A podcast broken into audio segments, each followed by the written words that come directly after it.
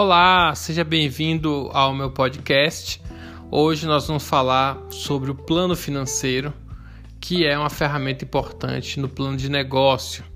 A gente vai pensar mais focado na viabilidade econômica para que a gente tenha certeza de que o projeto que a gente está pensando ele vai chegar lá.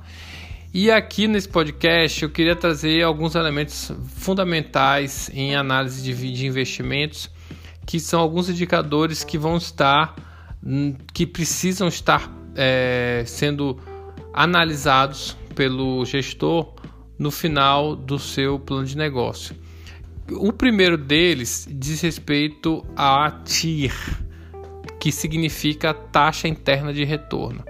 A taxa interna de retorno é uma variável, um indicador que mostra para gente o percentual de receita que você tem, né, o retorno que você tem a partir dos investimentos que são feitos.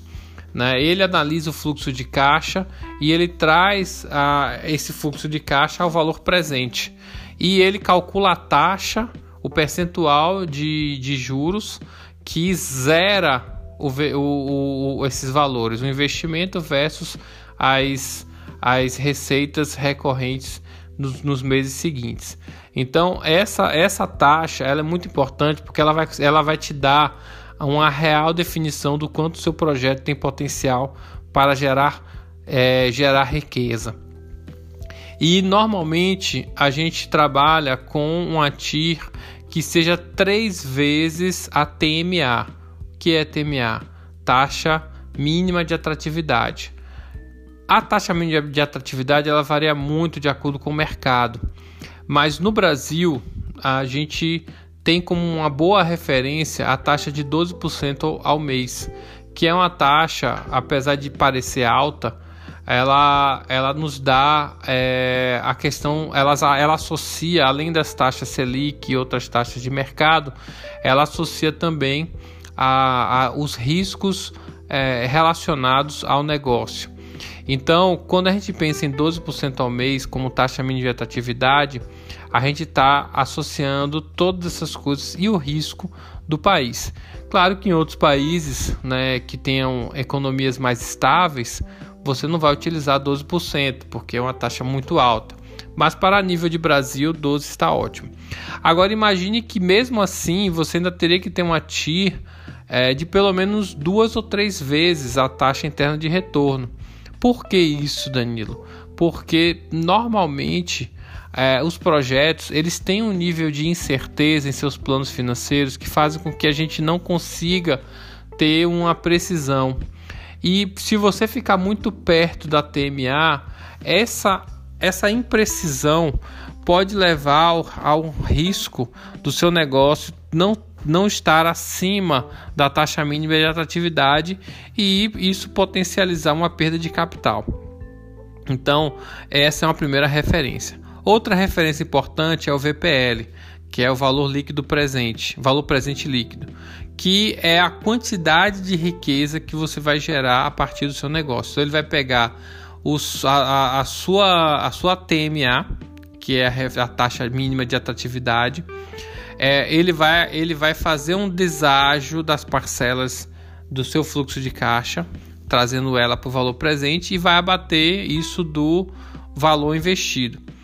O valor final tem que ser positivo e tem que ser um valor também atrativo, que seja pelo menos aí é, o dobro do, ou equivalente ao que você investiu. Né? Eu, a, a gente sempre recomenda que a VPL ela tenha o mesmo valor do valor de investimento, que significa que você recuperou e ainda ganhou mais um outro projeto, um outro investimento a mais, certo? Então essa é uma referência interessante. A última referência diz respeito ao payback, que é o tempo que leva para poder você ter esse dinheiro de volta, esse dinheiro investido. Esse é o menor, quanto menor tempo, melhor. Mas existe uma referência também, que a referência é os dois anos de dois, no mínimo, no máximo 24 meses.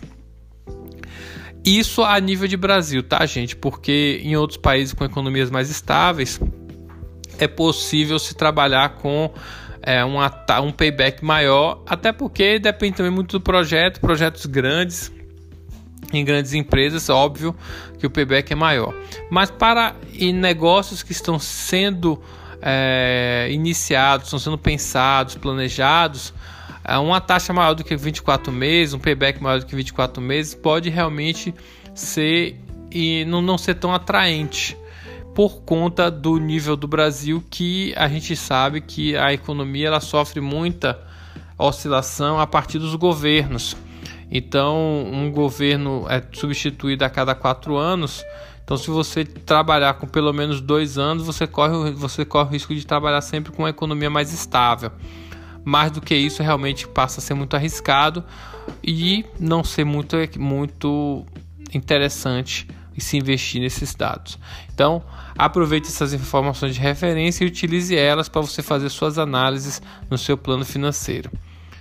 Um forte abraço e sucesso!